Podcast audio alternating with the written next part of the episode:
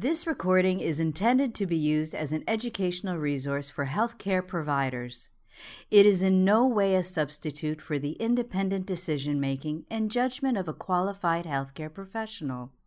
It should not be used to make a diagnosis or to overrule the advice of a qualified healthcare provider, nor should it be used to provide advice for emergency medical treatment. Hi, my name is Dr. Michelle DeGrazia. I'm the Director of Nursing Research for the Neonatal ICU at Boston Children's Hospital. Today, I'm very pleased to welcome Dr. Cinda Rushton. Cinda Rushton is the Anne and George L. Bunting Professor of Clinical Ethics in the Johns Hopkins Berman Institute of Bioethics and the School of Nursing with a joint appointment in the School of Medicine's Department of Pediatrics. She is founding member of the Berman Institute of Bioethics, Dr. Rushton co chairs the Johns Hopkins Hospital's Ethics Committee and Consultation Service. An international leader in nursing ethics, in 2014, Dr. Rushton co led the first National Nursing Ethics Summit convened by the Johns Hopkins Berman Institute of Bioethics and School of Nursing. The summit, supported by strategic partners from nine national nursing organizations and seven collaborating organizations, developed a blueprint for the 21st century nursing ethics. Her current scholarship in clinical ethics focuses on moral distress and suffering of clinicians, the development of moral resilience, palliative care, and designing a culture of ethical practice. Welcome, Cinda. Thank you. It's really a pleasure to be here.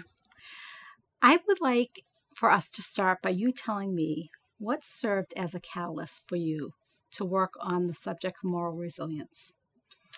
Um, I have been working for really decades uh, around issues of moral distress. And I had an opportunity to uh, be a visiting scholar at the Brocher Institute in Geneva, Switzerland. And having a, a, space to kind of pause and look at all the literature and, you know, where I'd been I thought I was going to write a book proposal on moral distress. In my research, I had come across a few articles where the concept of moral resilience had been mentioned. And I thought, huh, wonder what that is.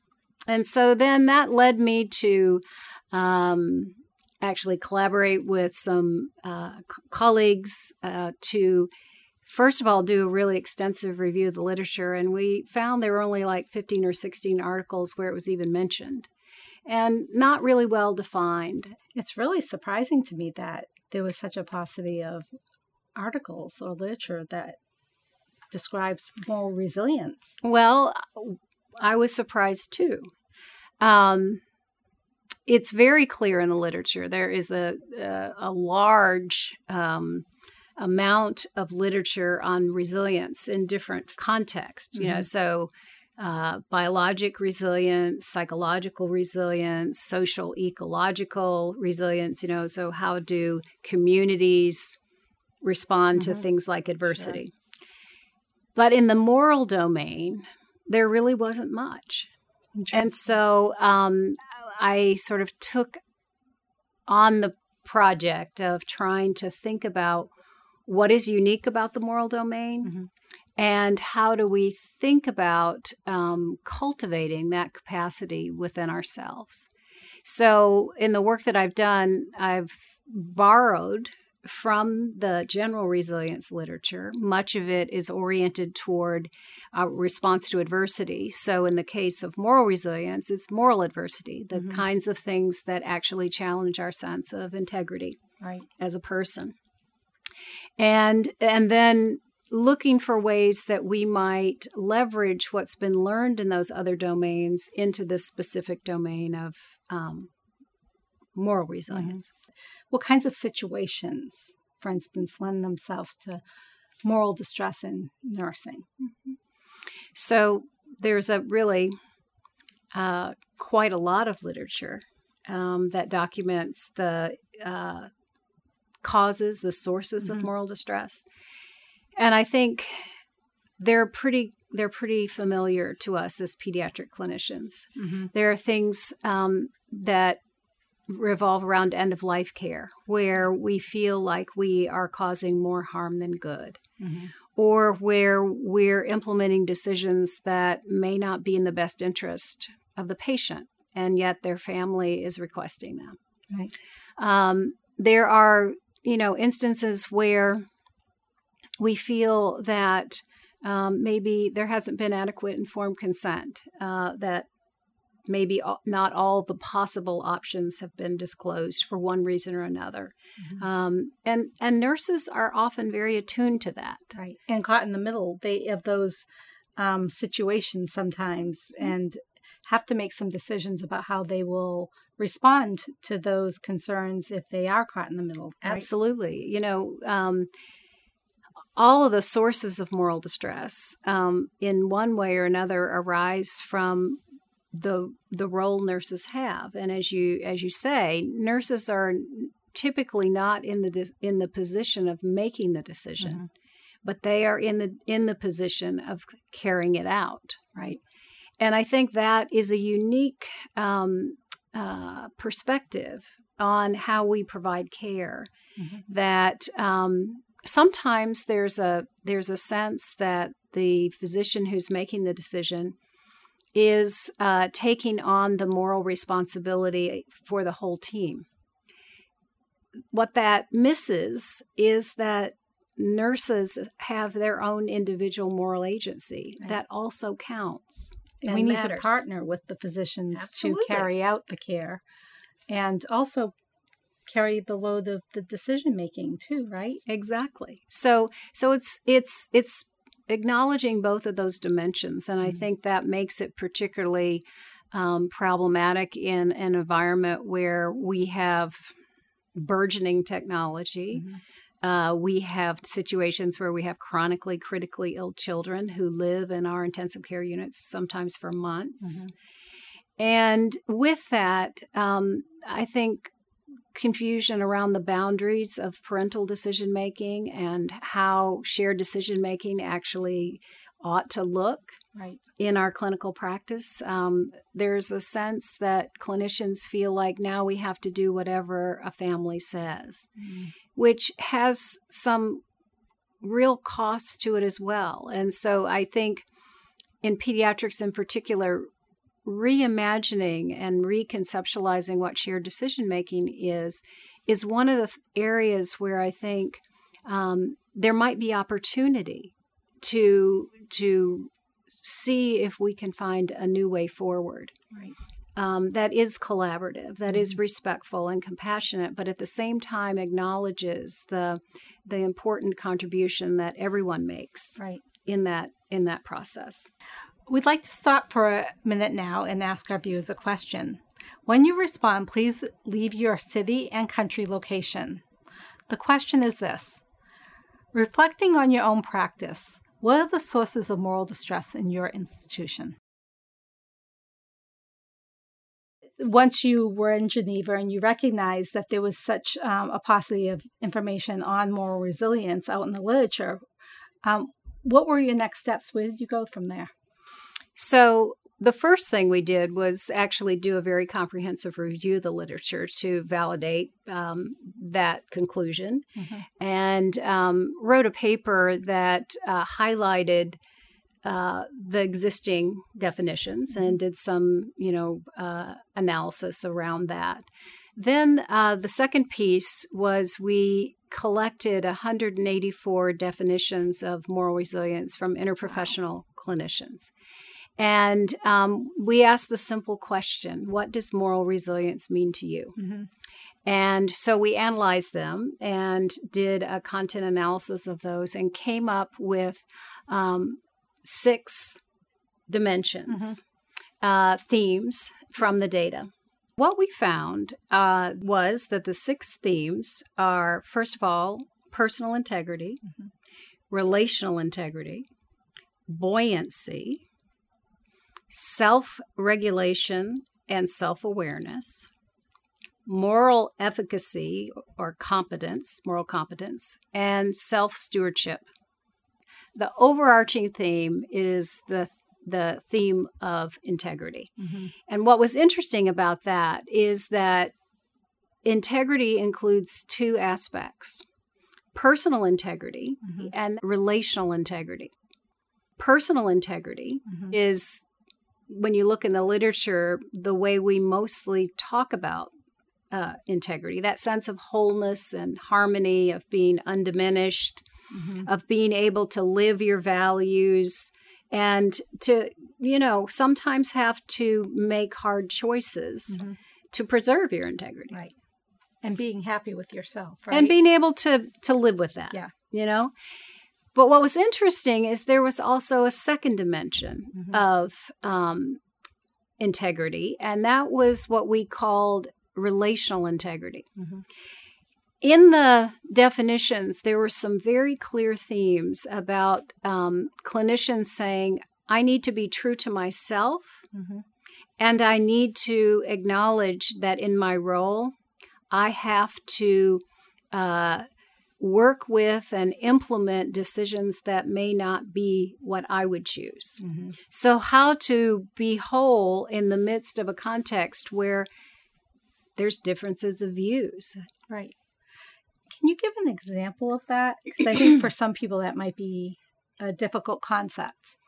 So, think about being in a clinical environment where there's a conflict, mm-hmm. maybe about goals of care yeah. uh, for a child, and parents are asking one thing. Maybe there is uh, disagreement among uh, different specialties, mm-hmm. disciplines. Nurses and doctors may not see this the situation the same right. way. So, if, for example, um, I come into that situation and I am able to remain grounded in my values and to be clear and open to other points of view, it influences the way the rest of the team mm-hmm. is going to show up. Okay. As opposed to when we come in and we are very attached to the only way to get through this situation is to convince the family to agree to a DNR order. Mm-hmm. And underneath that is a lot of um, judgment and negativity. Mm-hmm. Then the likelihood is is that other people are going to resonate with that as well. Okay. So I think it's in a way, it's subtle, but in another way, it points out why, as groups of clinicians, we really need to collaborate and have reflective spaces where we can open up those conversations mm-hmm. to increase the likelihood that we can all act with integrity right. and acknowledge that integrity for the physician may be different than integrity for the nurse, right. but both matter. The other dimension of that is when we bring our voice forward to to speak about things that we believe are undermining our integrity mm-hmm. it doesn't mean that the only way we can measure our success is whether we get the outcome we want right. so it it matters, first of all, from inte- the point of view of integrity, that we recognize there's a moral problem, mm-hmm. that we've taken action, we've spoke up, we brought the issue forward. And that effort matters as much right. as what the ultimate outcome is. So we've talked a little bit of it about integrity and the the relational part of moral resilience. Mm-hmm what is the next one? Buoyancy, you mentioned? So, buoyancy is a very interesting concept of a lot of times we think about resilience as, as um, being able to bounce back. Mm-hmm. And that's certainly true, you know, that that it's like being able to ride the waves okay. where you can kind of, you know, things happen, but you're able to kind of get your grounding back. You get back to a place where you feel whole. Mm-hmm. And that is a very important part of being morally resilient. So when a when a ethically challenging situation occurs, you are affected by it. You may be distressed, but you're able to get yourself back on course. Mm-hmm. in addition to that, there was a very interesting sub theme in in these definitions about not only bouncing back, but the idea of bouncing forward. Interesting. That there is an opportunity in response to moral adversity to learn, to grow, potentially even to change mm-hmm. in positive ways, you know, to make meaning out of the situations that we find ourselves in. So, as you learn from experiences, then you're building on your knowledge about how to deal with these types of situations and you get better at it.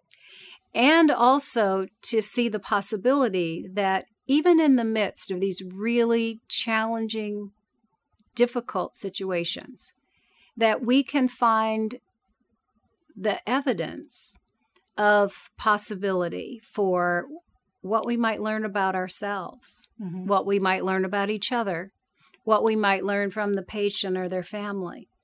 That we could use those opportunities of adversity to learn and also to learn about our systems. Mm-hmm. So, having processes in place where we routinely, when a difficult case has occurred, that we go back and do a kind of root cause analysis to say, how is it that we got here? Mm-hmm. And what were the factors in the system that contributed to the conditions that right. caused this to happen? So it really requires that you look at these situations very critically. Yeah. And I like the idea of you your suggestion of going back and looking at these situations and, and doing that evaluation. Um, much like we do with you know a, a, a unique medical situation, mm-hmm. right? So it's not about this time. It's not about the diagnosis necessarily. Right. It's about how we worked as a team mm-hmm. to deal within this uh, ethically and morally challenging mm-hmm. situation, mm-hmm. and uh, how did we uh, manage to maintain integrity as a group or not? I actually, when I think about it, most clinicians I know already have a lot of capacity in being buoyant. There are just some situations that that eh, you know that overwhelm their ability to be able to to stay in a place, a zone of resilience. Mm-hmm. So the next piece in the in terms of thinking about um, moral resilience is this idea of self regulation and self awareness. Mm-hmm. And these two kind of go hand in hand because um, being able to be buoyant means that you've got to have skills in self regulation. So, noticing when you have become very uh, agitated, mm-hmm. angry, anxious about a situation um, is an important skill to have so that you can perceive the ethical question clearly without a projection, uh, without reaction, but actually see it as it really is.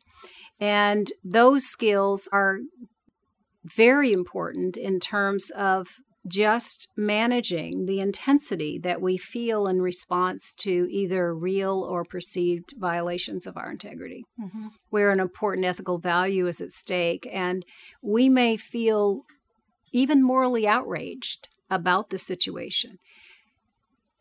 Moral outrage is an important indicator that something imp- very important is threatened in some way. Mm-hmm.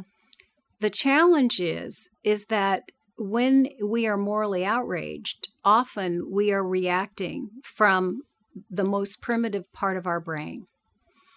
And what we want to be able to do is to find ways to pause and self regulate, to, di- to discern what is the best and most constructive path I can take in response to this. Mm-hmm. And that makes complete sense when you think about it. I mean, um, you know, when you're confronted with a situation that's difficult for you, you need to do something about it and take action, but mm-hmm. you need to think about what that action might, the best course, course of action might be, right? Exactly. So it, if we can actually calm our nervous system down, then we can have an opportunity to more clearly uh, discern what mm-hmm. would be the right thing. So now let's talk a little bit about moral efficacy.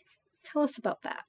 So, this idea of moral e- efficacy is seeing oneself as capable of addressing ethical concerns, challenges in a way that reflects our integrity.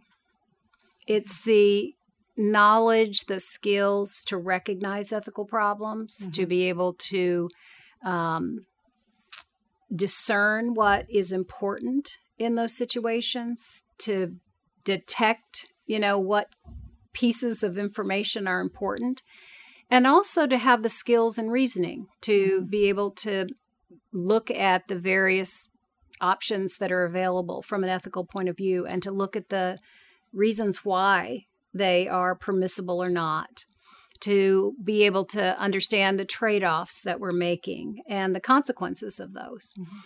And it also involves this very important aspect of actually taking action. Okay. You know, it's not enough to just right. know what's right to do. Mm-hmm. You also have to have the courage sometimes to mm-hmm. do the right thing. So, give us an example of how that might happen. Think about, um, you know, a situation we are talking about where there's disagreement among the team. Mm-hmm. And, you know, you could, one of the elements uh, or ways of thinking about moral distress is that you recognize there's a moral problem. Mm-hmm. You have responsibility to do something about it. You've reasoned that you think the right thing to do is we need to stop this aggressive life sustaining therapy. Mm-hmm. So you've come to your own conclusion. However, then, now you've got to negotiate that in the context of relationship. Right. So if you come into that situation and your approach is one of, you know, I'm insisting that the only way that this can happen in a in a very aggressive way it may be that there's merit to your point of view but the people who are receiving your point of view may not feel engaged in trying to think it through or to consider another pathway and mm-hmm. they may become very defensive. Yeah. And that can shut down communication if that delivery is not good. Absolutely. Um, and then people stop talking right. which is not going to help anything. Right uh, and people then feel more isolated and powerless and it creates this whole spiral of negative feeling. Yes. And it leads really easily into the final concept which is self-stewardship uh-huh. because this idea of um, we have a responsibility first to know ourselves, mm-hmm. and that includes knowing our limits, knowing what we are actually capable of. Mm-hmm. And when we are reaching a point where continuing to do what we're doing may actually cause harm to us mm-hmm. or other people. Right. So, this idea of self stewardship is that we are responsible for stewarding our scarce resources within ourselves let's talk about the next steps here. Once you got this definition, what so, are you what are you doing with it now? The next thing that um, we started focusing on was concerns that came out of um, the data mm-hmm. in our own institution, but nationally, about uh, the numbers of particularly new nurses that were leaving either their jobs or their professions after a year. Mm-hmm. And our dean was very concerned about that um, and allocated some funding to develop a program to address that. So we developed the Mindful Ethical Practice and Resilience Academy, mm-hmm. MEPRA. Um, and it is a six session program four hours each mm-hmm.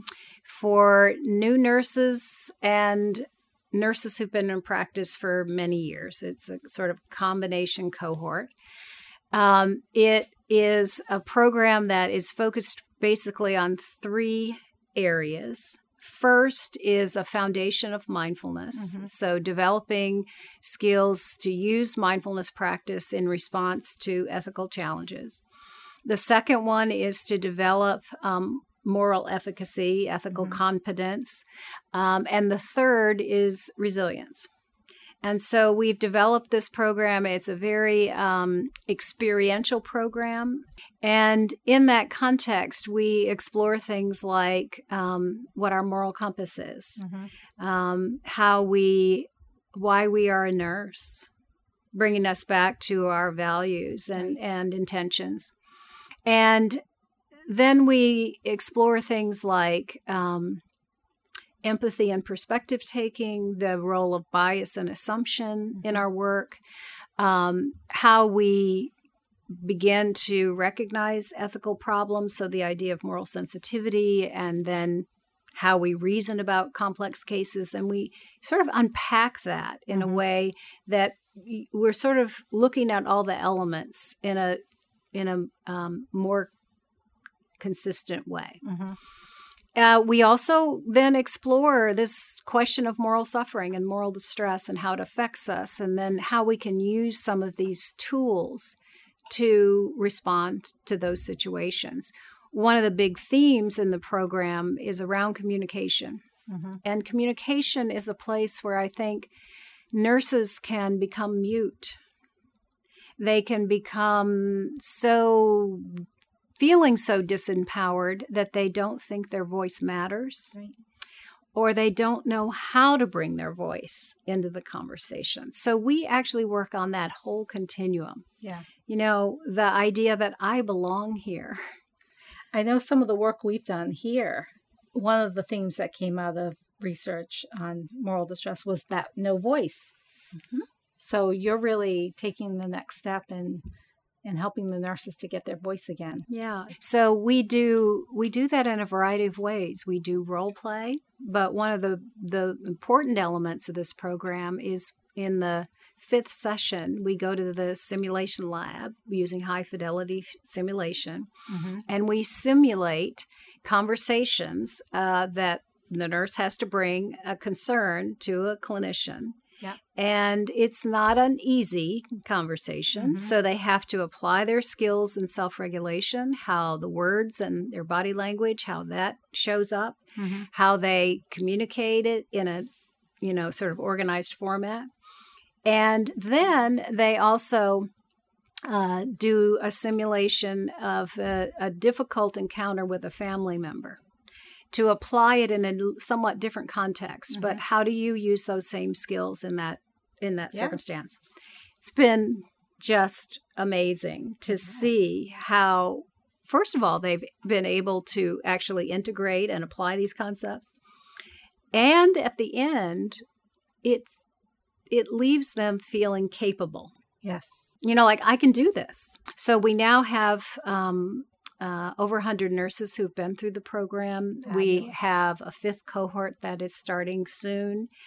And at the end of the spring, we'll be doing data analysis of all the uh, pre and post evaluation. Our early trends uh, suggest uh, improvements in work engagement, ethical confidence, and competence. And it looks like trends toward um, changes in both resilience and mindfulness. So we're very excited yes. about that and about the sort of prospects for what that might look like in the future. The other thing that we are working on, I have two amazing postdoc postdoctoral fellows um, who are working on the development of a of an instrument to measure moral resilience because there aren't any. Right. And so that has, we've taken our content analysis and organized that uh, instrument based on those six themes. We've already sent it out for expert review, and we're about to start doing focus groups and then validate it uh, hopefully this spring so that Excellent. we'll have.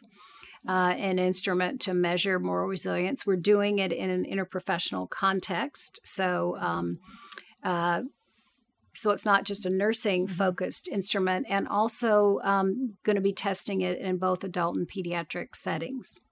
Let's take a moment now and turn to the audience. In your answer, could you please state your city and country location? The question is Can you share some examples of specific interventions your organization is implementing to foster a culture of integrity and moral resilience? So, um, with that in mind, what are your next steps? our next steps are um, really looking at uh, how do we take this MEPRA program that mm-hmm. we've developed and how we can begin to um, create a systems approach to learning, creating learning communities, um, looking at how we engage different levels of our leadership. Um, mm-hmm. We've just had a meeting with nurse managers to engage them in thinking how they might support these new skills in their in their uh, staff. We're really looking at it as well from the system perspective because you have to have individuals who are personally more morally resilient, mm-hmm. but you also have to have organizations that are creating a culture that supports ethical practice. They have to go hand in hand. It's not one or the other, it's both. Cynda, thank you so much. That was so well said. And I just want to, you know, we really appreciate having you here today and discussing this very important topic for open pediatrics. Thank you. Thank you. This recording is a production of Open Pediatrics, a free and open access resource for pediatric clinicians worldwide.